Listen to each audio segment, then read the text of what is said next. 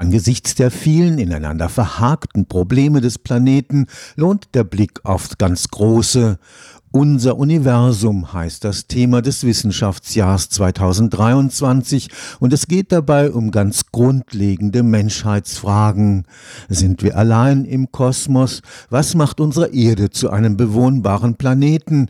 Und nicht zuletzt, was ist der Stoff, der das Universum im Innersten zusammenhält? Die Frage nach der Zusammensetzung der Materie stellt die Wissenschaft vor eine ihrer größten Herausforderungen. Weltweit haben sich Forschende der Elementarteilchen und Astrophysik auf eine fieberhafte Suche begeben. Ziel ist es, das Rätsel der sogenannten dunklen Materie zu lösen. Das Karlsruher Institut für Technologie ist an allen Forschungsfronten mit dabei. Wenn man sich mal die gesamte Materie und Energiedichte anschaut, dann ist die Materie, die wir kennen und die wir sehen, die macht dann nur vier bis fünf Prozent aus, während die dunkle Materie macht 27 Prozent aus. Die Professorin Milada Margarete Mühlleitner leitet das Institut für theoretische Physik des Karlsruher Instituts für Technologie.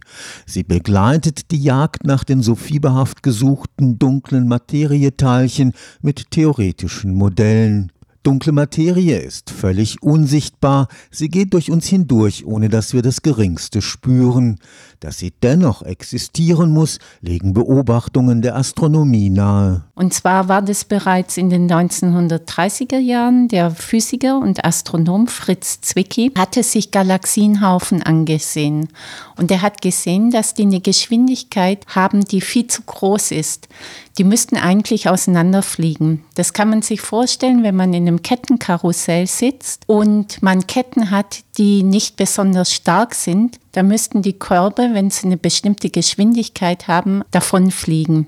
Und wenn man sich die sichtbare Materie anschaut, dann würde die uns schließen lassen, dass diese Ketten sozusagen viel zu schwach sind. Es muss also zusätzliche Materie geben, die wir nicht sehen. Und die sorgt jetzt durch ihre große Masse dafür, dass die Materie, die wir sehen, angezogen wird. Also die verstärken sozusagen die Ketten.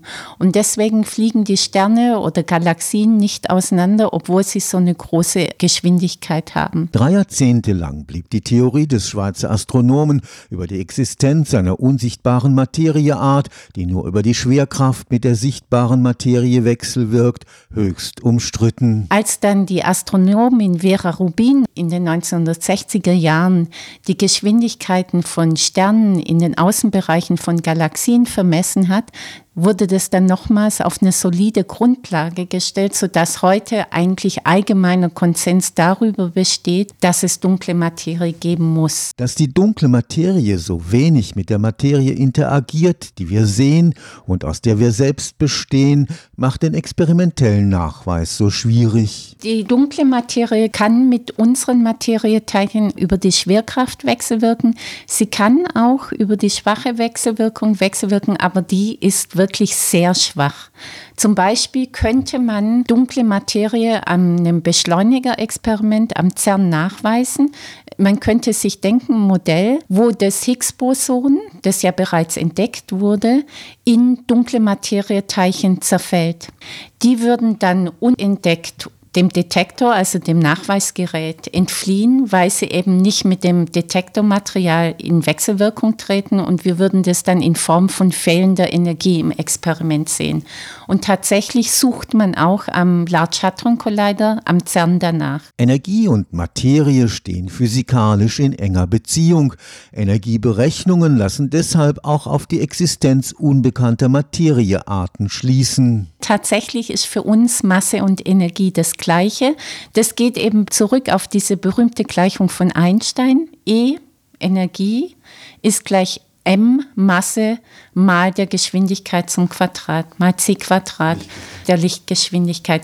Die Lichtgeschwindigkeit, die ist so groß, das ist eine Zahl, die uns nicht besonders interessiert, weil sie konstant ist, die setzen wir mal gleich 1. Das heißt, letztlich heißt die Gleichung E gleich m, Energie gleich Masse. Stimmt die Annahme von der Existenz einer unsichtbaren Materie als unverzichtbarer Kit des Universums, müssen auch in der auf der Erde einfallenden kosmischen Strahlung dunkle Materie Materieteilchen enthalten sein. Diesen Umstand nutzt das Xenon-Experiment im Berggebiet Gran Sasso in den italienischen Abruzzen. Hier wird untersucht, wie die aus dem Kosmos einfallende dunkle Materie Energie auf die sichtbare Materie überträgt. Das kann sie tun, aber die Wechselwirkung ist sehr schwach. Das heißt, wenn wir hier jetzt was nachweisen wollen, dann brauchen wir sehr viel Materie. Und auch dafür gibt es Experimente, zum Beispiel das sogenannte Xenon-Experiment. Da hat man mehrere Tonnen von Xenon, von flüssigem Xenon. Und wenn es jetzt eben dunkle Materie gibt, dann tritt die in Wechselwirkung mit diesem Xenon. Und das Interessante ist, das Xenon die Energie, die ihm dann von dieser dunklen Materie übertragen wird, umwandeln kann in Licht. Und das könnte man dann verstärken und nachweisen. Jetzt gibt es natürlich auch noch viele andere Einflüsse von außen, die diesen Effekt überlagern können. Und deswegen ist dieses Xenon-Experiment in einem Tunnel tief unter der Erde untergebracht, um eben solche Effekte auszuschließen. Das KIT ist daran auch beteiligt an diesem Experiment, aber auch hier leider bisher noch kein direkter Nachweis für dunkle Materie. Bis den Forschenden endlich das legendäre Higgs-Boson-Elementarteilchen ins Netz ging, hat es ebenfalls Jahrzehnte gedauert. Die Physikerin plädiert deshalb für Geduld. Man muss eine gewisse Geduld mitbringen und das liegt eben auch daran, dass wir eben diesen Massenbereich nicht einschränken können. Und je nachdem, wie schwer das dunkle Materieteilchen ist, dementsprechend muss ich natürlich viel Energie mit meinem Experiment liefern. Wenn wir Glück haben, finden wir bald was. Und wenn wir Pech haben, dauert es eine Weile. Aber was ich zumindest sagen kann, dass alle möglichen Anstrengungen unternommen werden, um nach diesen Teilchen zu suchen. Und zwar im Bereich der Teilchen, Astro- Teilchenphysik und Kosmologie.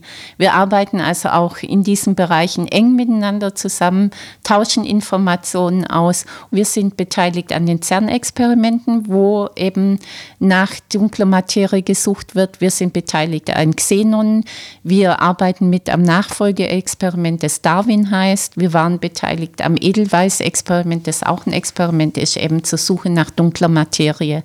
Und von theoretischer Seite sind wir eben auch in dieser Richtung beteiligt, indem wir uns eben Modelle überlegen, die dunkle Materie vorhersagen und wir den Experimenten sozusagen dann sagen, nach was sie eigentlich gucken müssen, um wirklich dieses Problem von allen möglichen Seiten zu beleuchten und dieses dunkle Materieteilchen hoffentlich bald zu finden. Neutralinos, Axione, es gibt eine ganze Reihe von hypothetischen Elementarteilchen, die als mögliche Kandidaten für die so rätselhafte dunkle Materie gehandelt werden. Und das ist eben das Problematische auch bei der Suche der dunklen Materie, dass es prinzipiell so viele verschiedene Kandidaten gibt, die so viele unterschiedliche Massen haben könnten. Und damit muss man natürlich für jeden Massebereich das Experiment entsprechend konzipieren.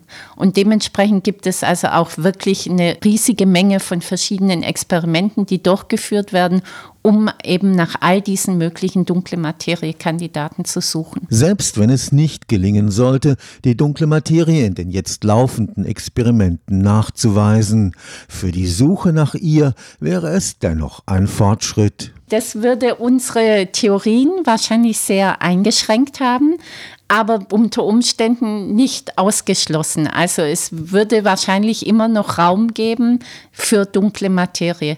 Aber wir wüssten natürlich sehr viel mehr, wo wir suchen müssten, weil eben die Experimente, wenn sie nichts finden, den möglichen Bereich, in dem dunkle Materie realisiert sein kann, immer mehr einschränkt. Damit werden unsere theoretischen Modelle immer mehr eingeschränkt und unsere Vorhersagen auch immer präziser, sodass das Experiment immer gezielter dann dann nach diesem dunklen Materieteilchen schauen kann. Das heißt, wenn noch nichts entdeckt worden sein wird bis dahin, dann geht die Suche einfach weiter. Für die Professorin Milada Margarete Mühlleitner ist die verwirrende Komplexität des gegenwärtig wissenschaftlich diskutierten Bildes von Materie und Universum nur ein Symptom dafür, dass noch sehr viel mehr Grundlagenforschung nötig ist. Unsere Idee ist ja schon, dass letztlich die Antwort sehr einfach sein wird. Wir suchen ja nach der Theory of Everything, also nach der Theorie, die alles erklärt und zwar möglichst einfach.